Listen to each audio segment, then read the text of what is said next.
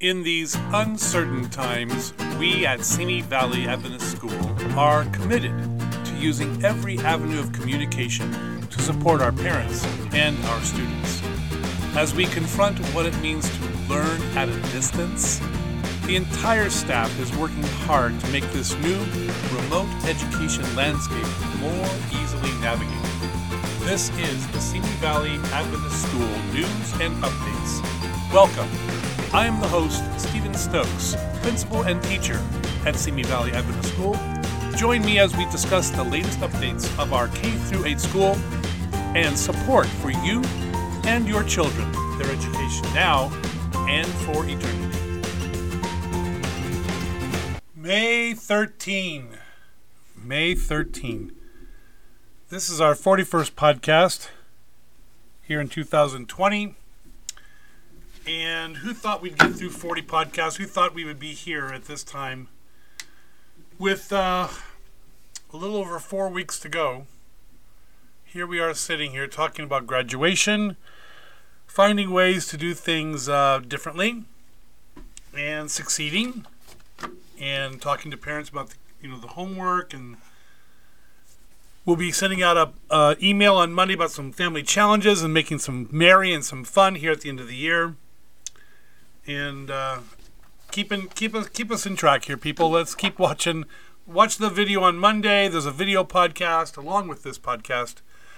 There are emails that are continuing to go out, and I've got a new Echo. There's a lot. We're trying to keep our communication up with you in as many ways as we possibly can, and let me know what else we can do to make sure this moves along as best we can.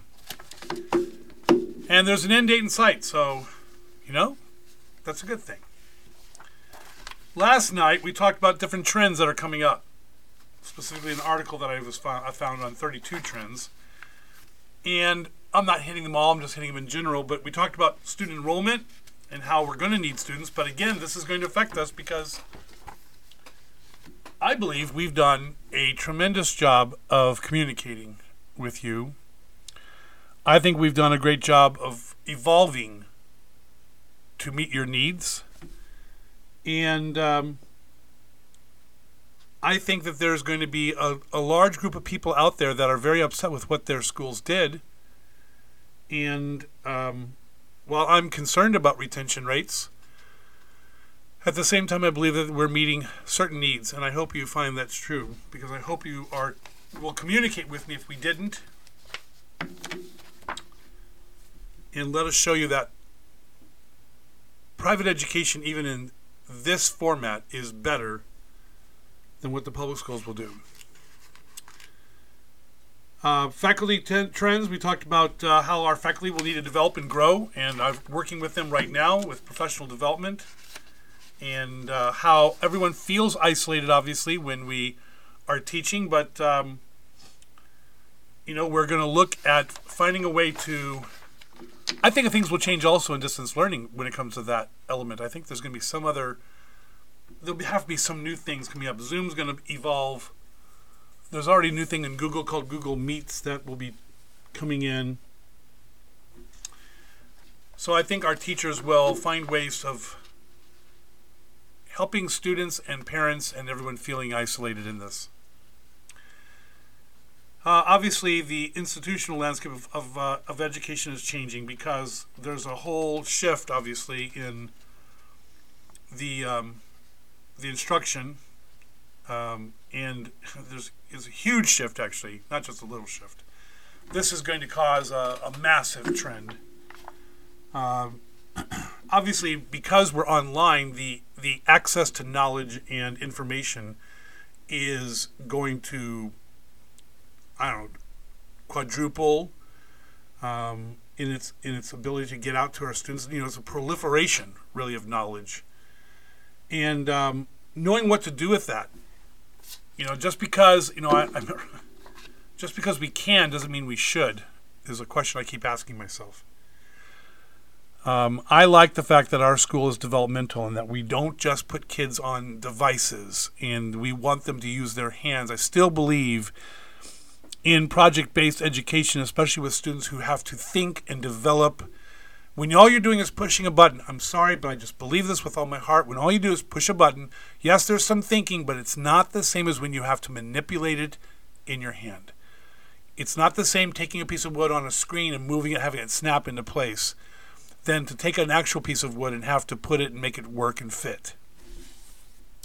It's not the same. And nothing can replace that hands-on education. The ability to design and think can be taught, but not in the same way.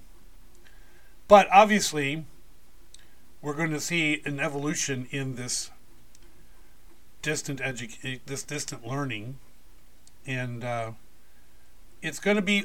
And the one thing I found is that it's pretty inclusive, but we're going to have to find ways of differentiating even more. And I think it's going to move as the students get older to a more self-directed level and approach. And there's going to be, next fall, a higher level of accountability. You know, right now, because of the scenario in which we all were thrown into this situation and with the surrounding environment, there is a high level of angst and anxiety. We talked about that extensively back in podcasts 1 through 10, 15, 20.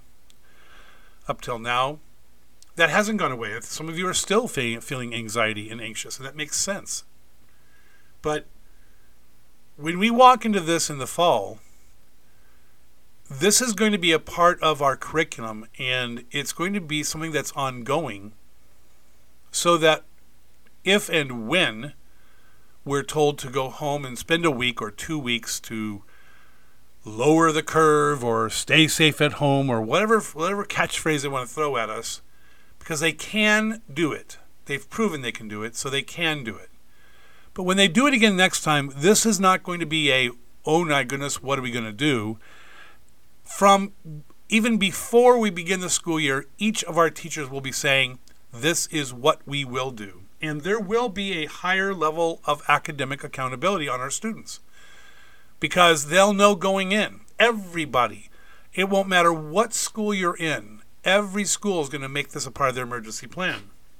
And I will be willing to lay odds that when it comes to accreditation in the future, having some form of an extensive plan for distance learning for every school may become, a norm, because it's evolving from a modernist form of education into some sort of a phenomenon where the focus of the student has got to be there just in case, there's some form of increased need due to, global changes, flexibility of the need for the curriculum.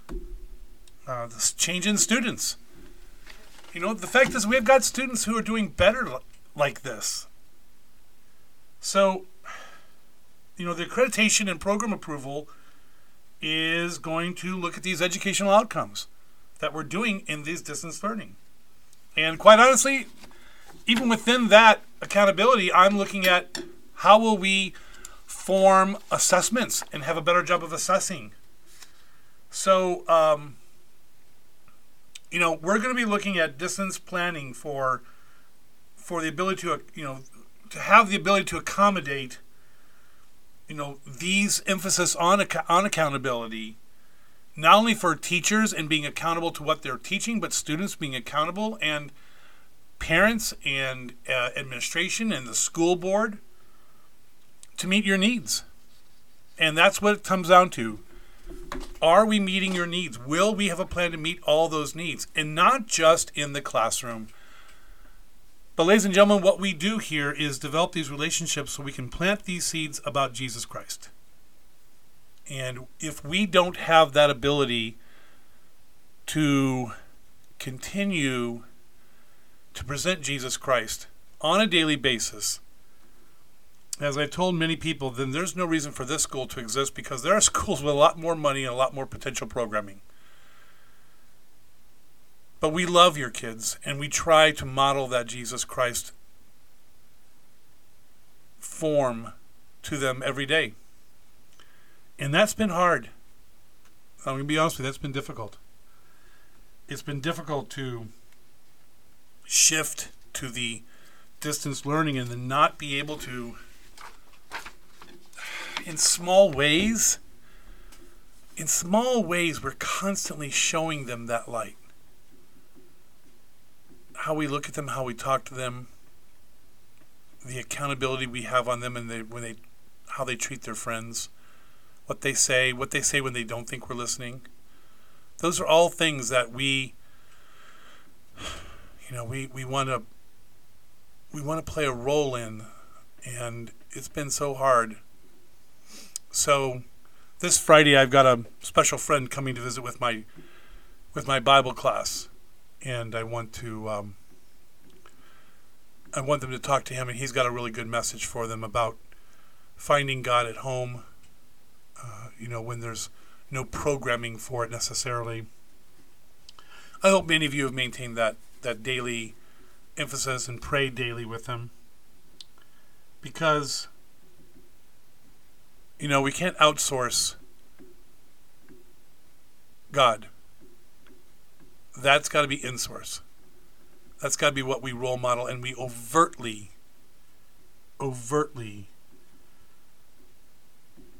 create a specific demonstration to our kids, to our students, to our children.